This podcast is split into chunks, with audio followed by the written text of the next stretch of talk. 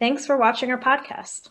Here at Spear Consulting, our services include business strategy and human resources consulting. In HR, we offer executive search, executive coaching, and work psychology consulting. Please visit us at spiritmco.com, where we fulfill our clients' dreams virtuously.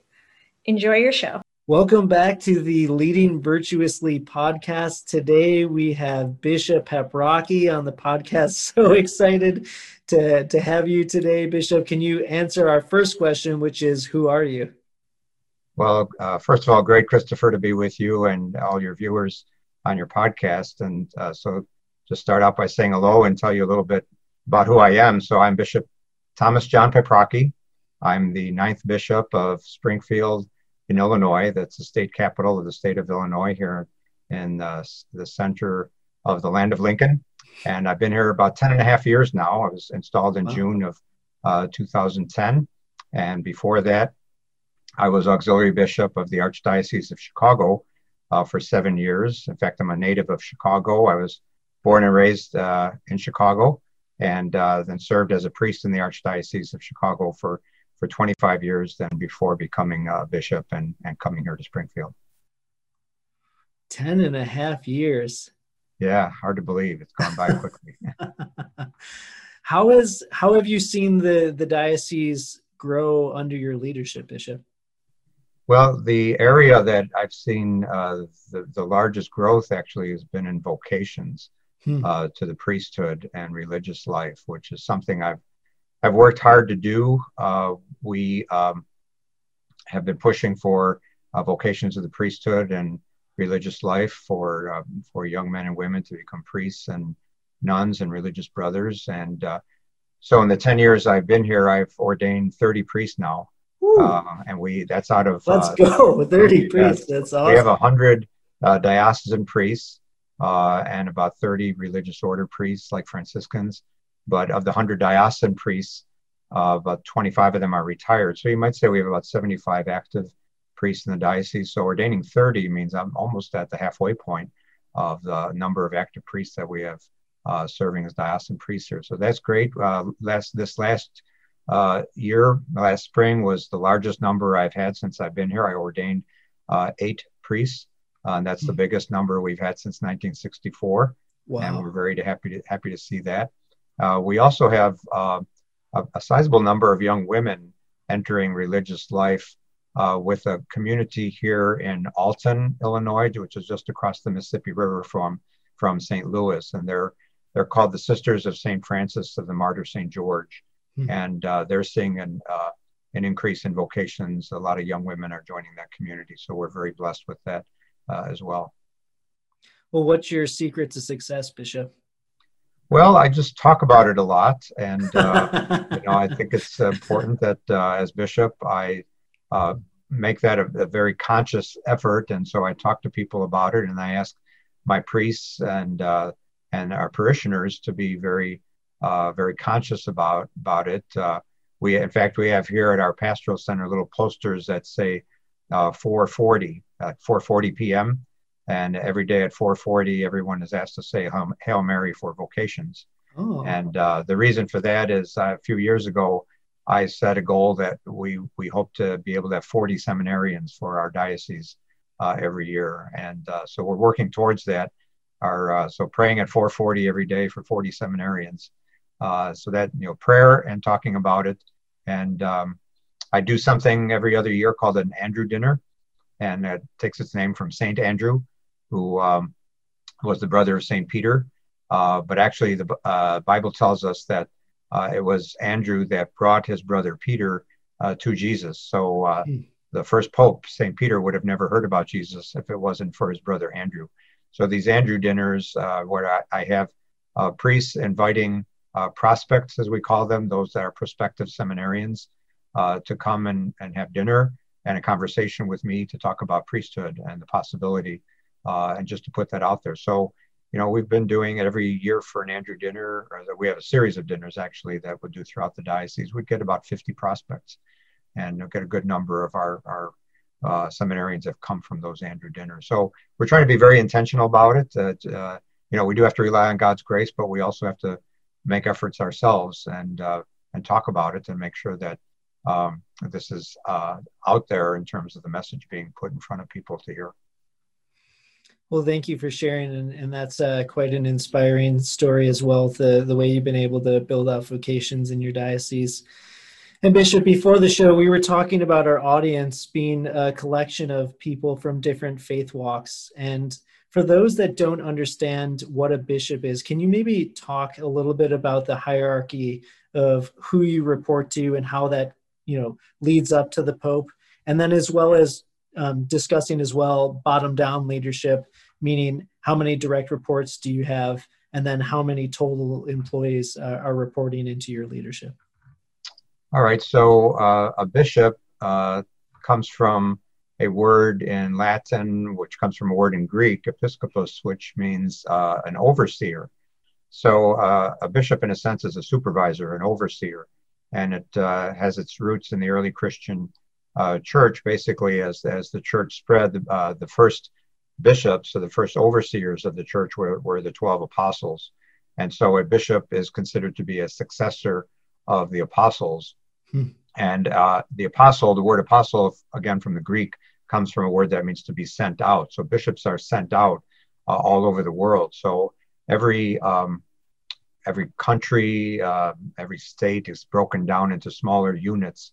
Uh, like just like in a country, you have states and counties and cities and towns. Uh, in the church, we have uh, uh, we have dioceses, we have provinces, which should be the equivalent of a state. So like here in our state of Illinois is also a province in the church.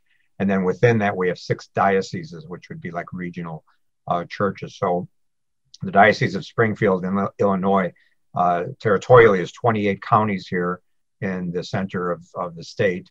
And basically, I, I oversee this uh, area. So every every diocese would have a bishop in charge of it, who is basically the CEO. And I think it's uh, it is uh, accurate to use that term because basically I'm overseeing uh, an organization. We, uh, like um, like many other uh, organizations, uh, like any organization, we have people and we have buildings and we have property and we have salaries, and so there's a lot that that uh, goes into. In fact, when I became a bishop, I decided to go to business school, and I, I, was a student in the executive MBA program at the University of Notre Dame, and their executive program up in Chicago and uh, with some of our weeks also in South Bend. But uh, you know, basically to be leading uh, a group like like this, uh, uh, I have 129 parishes uh, spread across 28 counties and about 125,000 Catholics within that area. Each parish is somewhat, I, I guess, to use a business model would be almost like a subsidiary corporation. So I don't run the individual parishes, but they are accountable uh, to me as the bishop of the diocese. And then um, every bishop uh, is actually accountable to the Pope. So I was appointed uh, bishop by, uh, I was appointed first as auxiliary bishop in Chicago by Pope uh, John Paul II in 2003. And then it was uh, Pope Benedict XVI, who's now retired, but in 2010 he appointed me here to Springfield. There's a whole process that goes into that where names are as bishops and priests and others can submit names to the Pope's representative in Washington, D.C., who then puts together um, a, portfolio with background information about each of the candidates. That gets sent to Rome uh, to a department called the Congregation for Bishops, and they sort through the names further. And then for every opening, uh, they send three names up to the Pope. And so it's actually the Pope that appoints the bishop, but uh, all those names are generated uh, for him uh, to review. So ultimately, I'm accountable to the Pope. Uh, I do that. That accountability is actually exercised through an Archbishop in Washington D.C. who's like the Pope's ambassador to the United States. So um, I only have direct contact with the Pope every few years, like we did in December of 2019. Every bishop is supposed to meet with the Pope uh, every every five years or so. So we met with him in December of 2019, the bishops of our region. But on a on a more routine basis, my contact would be with the Pope's representative in uh, in Washington D.C., um, who's Archbishop uh, Christophe Pierre. So, you know, the church is actually, you might say, a multinational uh, corporation. It's uh, you know, it's all under the direction of the Holy Father who oversees, uh, uh, you know, a, worldwide church of a billion Catholics, and uh, and so the whole world is divided up geographically into these units of provinces and and dioceses. And uh, so I remember some years ago, Peter Drucker, who was a management consultant, he he pointed to the Catholic Church as a good model of of organizational uh, structure and leadership. You know, we've been around for 2,000 years, but in some ways the oldest uh, uh, ongoing organization, uh, and, and it is an organization that uh, has been going on and, and is managing. Some might question how efficiently we do that, but I think the fact that we're here after 2,000 years and still going, I think is a tribute to the, the organizational structure that Jesus put in place himself with the 12 apostles. I love it. Well, thank you.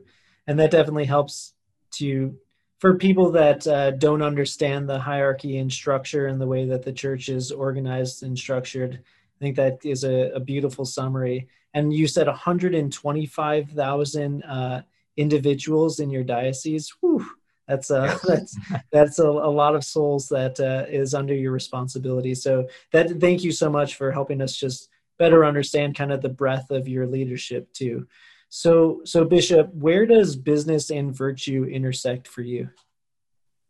Well, for me, uh, virtue, I think, is something that's that's very important.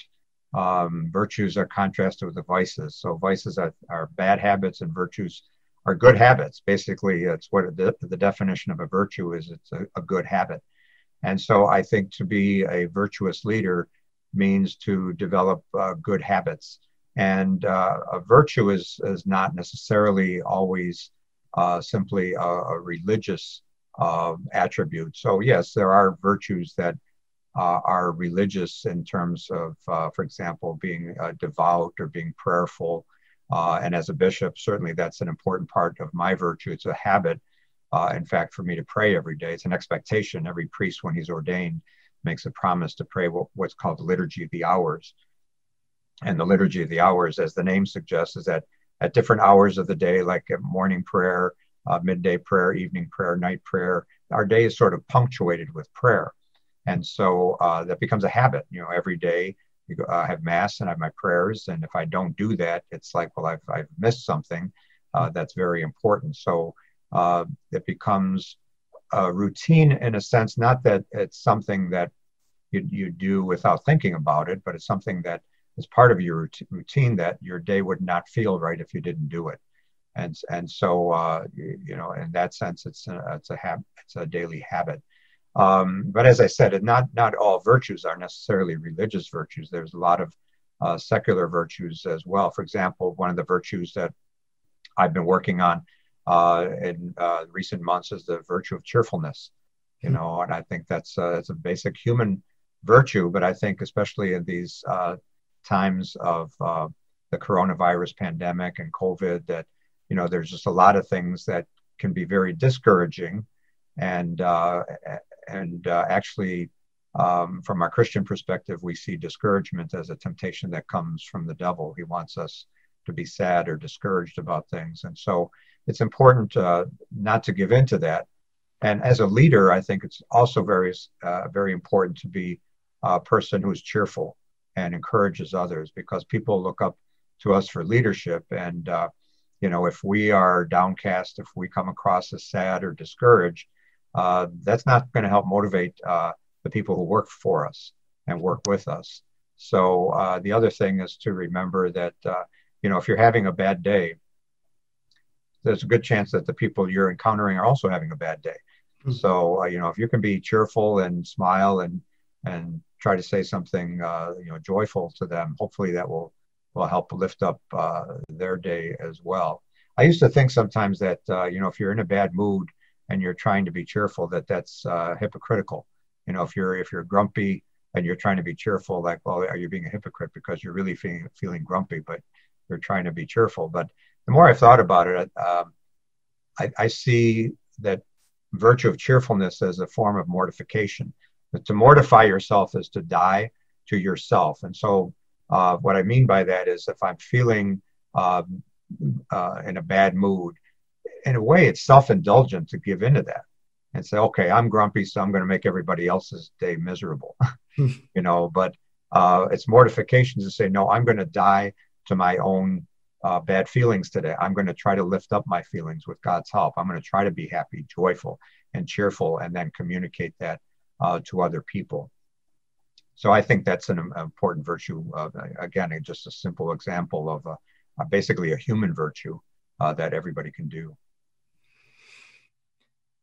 Awesome. Yeah. And, that one seems like it's a pretty uh, practical one to, to be able to break that down of the, the thought and, and, and what it is, and then how to actually live that out in your daily life. But can you maybe even drive that even home further to maybe give us some examples of where you felt like you were grumpy and then you forced yourself to be cheerful and how that impacted either yourself or others around you in those scenarios? Well, I think even, even something like going into a meeting and um, maybe you, you don't feel like um, you necessarily, maybe you don't even want to be with around people at the moment. You're just, you're, you'd rather be alone and here you've got a meeting and you've got a room full of people and you're going to be on uh, for that meeting uh, and so you can go into that meeting. Okay, all right. So you first of all have to psych yourself up to it as okay, I'm going to go into this meeting. I'm going to be the leader and I'm going to try to make this meeting work. Uh, but then what's the attitude that you bring into that meeting? Are you come into that meeting where you're going to be gruff and you're going to be kind of barking at people and, uh, you know, uh, somebody gives a report and then you're going to criticize them and make them feel bad. I mean, yeah, there's a place for correction and, and, uh, you know, for uh, you know pointing out where people need to improve. But there's also, I think, a time and a place for that. So when you're in a public meeting in front of other people, you're going to try to be cheerful. You're going to try to be affirming. You know, somebody gives a report, you try to give a positive uh, response to them and be affirming. So uh, you know, I, I, just think there are uh, a lot of opportunities like that. You know, could be a meeting, could be just simply a one-on-one uh, a, a, conversation that you have with, with somebody. It could be a passing conversation. You get in an elevator and, uh, you know, going to be in the elevator and you're just, you know, somebody says hello and you just kind of grunt at them, you know, or, whereas they say hello and you say hello back, you smile. And I mean, these are little things, but these little things, uh, I think, uh, can really um, go a long way in our interactions with, with people. Yeah, and especially with with the the state of affairs with COVID. You know, everyone's wearing masks. People aren't hugging one another. People aren't smiling. They might be smiling, but you you have no way of being able to even recognize that. So if you're going out of your way to be cheerful, uh, I think that can be a very powerful both testimony, um, but then also just a way to to love other people. Um, so that that's wonderful. Thank you for sharing that, Bishop in an, in a prior interview, you had mentioned that as of August, your schools have uh, gone back to being in person. So I wanted to, I know that's probably wasn't an easy decision for you to make, and as leaders oftentimes we have to make you know that's why we're the leaders because we're willing to make the hard decisions. So I, I, wanted to kind of just ask you can you walk us through kind of like the steps that you went through in order to to make that decision? And then what impact has that had on your diocese? Well i think it's very important uh, for leaders to uh, hear a wide range of opinions and to uh, weigh what people are, are saying so yes, a, a leader has to be decisive, but um, before coming to a decision, you have to make sure that you have uh, the right information. And uh, so that was some, that was something that when I was Chancellor of the Archdiocese of Chicago under Cardinal uh, Joseph Bernardin, who was the Archbishop who appointed me as Chancellor, and then when when he died of cancer in 1996, uh, he was succeeded by Cardinal Francis George. And I think, especially from Cardinal Bernardin, he was uh, he was a master at consulting with other people. Uh, there's a, there's a balance there too. I mean, you you can't uh, at some point you have to make a decision, and uh, so you can't just keep asking for advice because you'll get different opinions, and so at some point you have to weigh those opinions and and come down on on whichever side you're going to make your decision. But the example to reopen schools, for example, to this day, there are people with different opinions on that, and uh, as our Catholic schools uh, around the nation have been open pretty much since August, and I think we've done pretty successfully with that. uh, public schools continue to debate that issue, and, and many of them are still uh, locked down and, and, and teaching only uh, online or virtually. But uh, when we made the decision, we were uh, getting input from experts. You know, you hear the you hear the uh, admonition to follow the science, and that is important when you're dealing with with something like an epidemic or a, um, or a pandemic.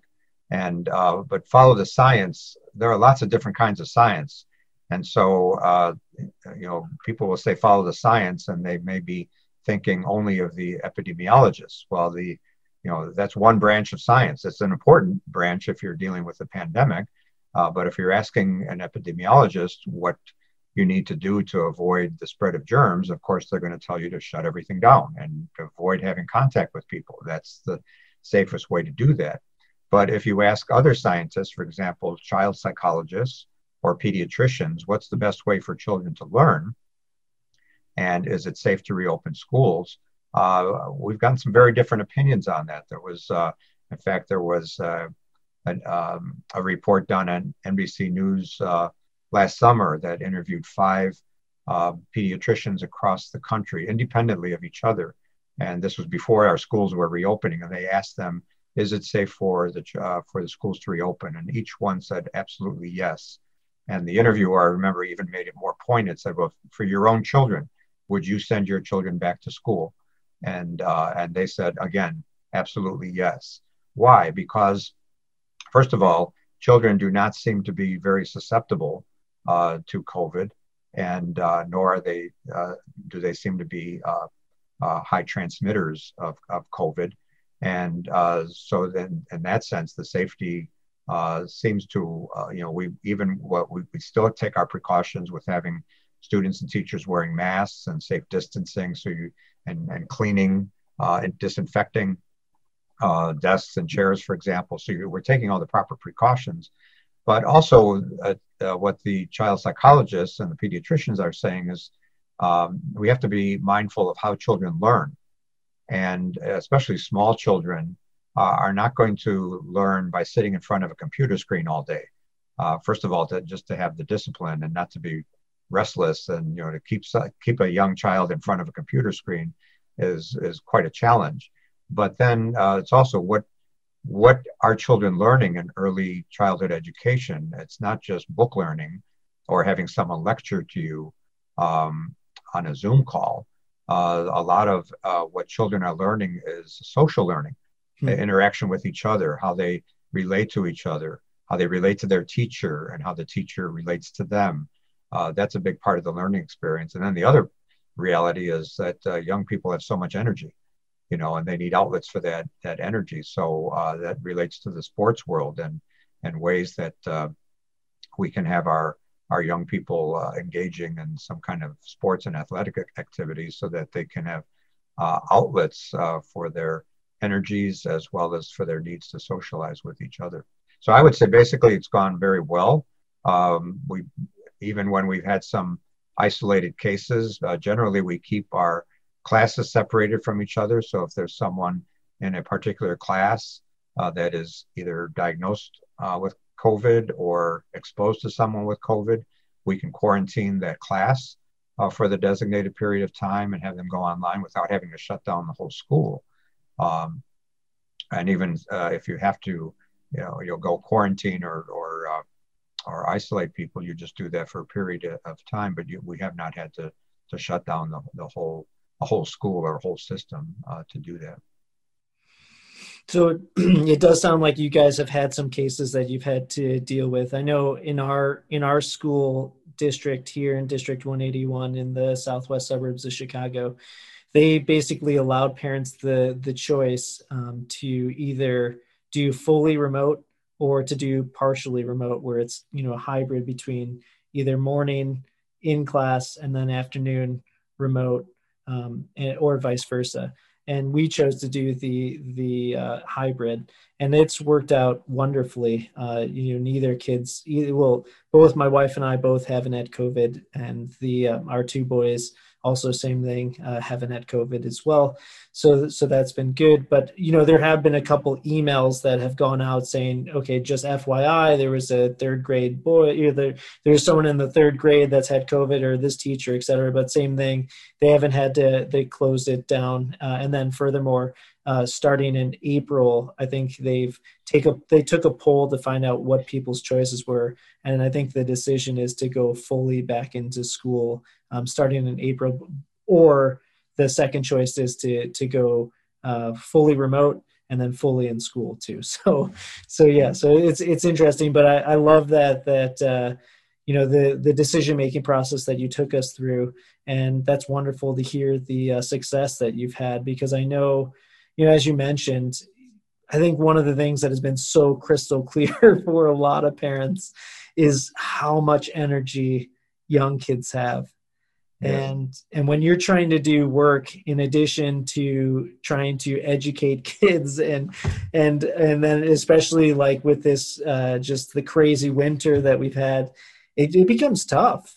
And so so encouraged to see uh, leaders like yourself that may have been going a little bit different than than uh, how other people had been uh, making the decisions, but in the way that it, it, worked out for you guys as well. That's that's well. It's also important not only uh, getting the data and and making a decision before you make the decision, but also get feedback uh, afterwards in terms of how it's going. So if you're if you make a decision like reopening schools and the feedback is that you know um, people are reluctant to come and they're uh, anxious and they're questioning the decision, well, then maybe you have to rethink it.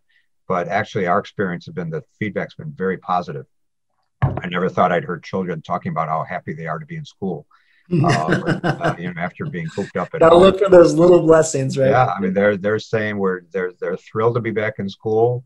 Uh, parents, the teachers, they're all they're all very uh, positive on our reopening the schools. So uh, we take that as a sign of affirmation, and we're continuing to go down that road. Excellent. So, uh, Bishop, what are you the most passionate about in life right now, and what gets you excited about the future?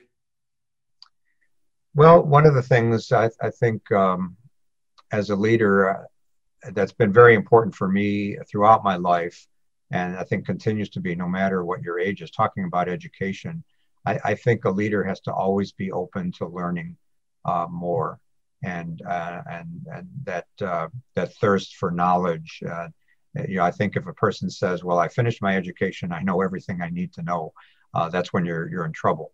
You know, I think uh, the more I've uh, been in school and the more I've studied, the more I find out what I don't know. Uh, which just adds. Well, you haven't done that much education, though, Bishop. well, yeah, I mean, I can describe that a little bit. So, I mean, after, well, first of all, a seminary requires uh, basically, well, as a political science major at Loyola University in Chicago, major seminary at Mundelein, which is basically to get a master's degree in divinity, master of divinity. Um, and then after that, after I was ordained, uh, I decided to go to law school. And so I went to DePaul University College of Law. Uh, not that I was looking so much to become a lawyer as I described it as a tool for ministry. I wanted to help the poor and I thought a law degree would would help me to do that. And uh, so I actually uh, helped to co-found the Chicago Legal Clinic to provide legal services for the poor, and uh, and then Cardinal Bernardin uh, had me doing some work for him at the Chancery office, and it became more in canon law, so uh, more more canon law than civil law. So he actually sent me to Rome, and I got a doctorate in canon law, and then. Uh, as I mentioned earlier, when I became a bishop, I uh, decided to go back to school to get a business degree and got my MBA from the University of Notre Dame. So, uh, so even even with that, uh, I don't I don't plan to go back to school uh, anymore at this point. Um, I, I, consider my acad- my formal academic training finally finished. Uh, although my my, younger sister uh, questioned me on that. She said, "I don't believe you." She said, "I go to medical school now." But no, I um, no, I don't. At this point, I don't see my myself going back into a formal academic program. I think I've got enough degrees, but uh, but that thirst for knowledge is is still there, hmm. and uh, you know that uh, I think that's a, a, very crucial factor for uh, leaders to have because people are are looking to us for knowledge. But as I said, um, the more I've studied, the more I realize what I don't know, and and I think a good leader then also will recognize that uh, there's maybe an area of expertise that he or she does not have, and then you look for someone who has that expertise. And so, as I was saying earlier, in terms of consulting before you make a decision, uh, no matter how many degrees you have, if you're coming up on making a decision and you're finding out, well, there's some data here that I just don't have, I don't know. And I think uh, the very honest answer that a good leader uh, should be humble enough to make is say, I don't know. Uh, you, you, you, can't be expected to know everything. And so if somebody asks you something, say, well, I don't know, but I'll look into that. And before making a decision to make sure that you consult with people who have more expertise. And um, frankly, I'm not threatened by that. I like to surround myself with smart people. And uh, I know some leaders maybe want to feel like they're the smartest person in the room and uh, you know they they feel threatened by other people that are smart. I'm i'm just the opposite. I'm i'm humbled. I try to be humble enough to say that i may not be the smartest person in the moon in the room uh, but if someone else has the expertise i'm, I'm happy to uh, to have them share that with me. Awesome. Well thank you. Thank you for sharing that. And and yeah i i think one of the um as I as I think about you as a, as an individual, I mean, one of the things that I see as as one of your key strengths is discipline. You're one of the most disciplined people I've ever met in my entire life, and you've inspired me in so many ways, and and so encouraged by the wisdom that you've been able to share with the with the podcast and and our audience as well. So, Bishop, how can people get a hold of you? And then, can you also close us out in prayer? Sure. Well, uh, you can reach me. Uh here at the Diocese of Springfield in Illinois. And our, our mailing address is 1615 West Washington Street in Springfield, Illinois, 62702. Uh, we have a website, uh, which is pretty easy to remember. It's www.dio.org. And so DIO, you could take a couple of ways. It's either an abbreviation for diocese, or if you're Italian, uh, Dio in Italian means God. Hmm. So it's, it's just uh, dio.org. And um, uh, our email here, you can reach me through Bishop's office uh, at dio.org. Uh, so, uh, and our central phone number here uh, for our Diocesan Pastoral Center is 217 698 8500. So, a lot of different ways to, to reach me if you want to get in touch with me somehow. Great. Well, thank you, Bishop. Uh, thanks again for being on the podcast and uh, thank you as well for closing us out in prayer. Very good. Let us pray. Dear God, we come to you with thanksgiving for the ways that you help us to grow, to continue to increase in wisdom and knowledge through the grace of your Holy Spirit. We ask you to help us to be uh, good leaders and to do the best that we can in all that we think and say and do uh, as we uh, lead your people in service and fulfillment of your will. We ask this through Christ our Lord. And may Almighty God bless you, the Father and the Son and the Holy Spirit. Amen. Amen. Thank you, Father. That's wonderful. Well, and uh, look forward to continuing the dialogue with you. And thank you for being a part of the podcast, too. You're welcome. God bless. Hey, Chris here. Hope you enjoyed the episode where we discussed all things going bald. Just joking.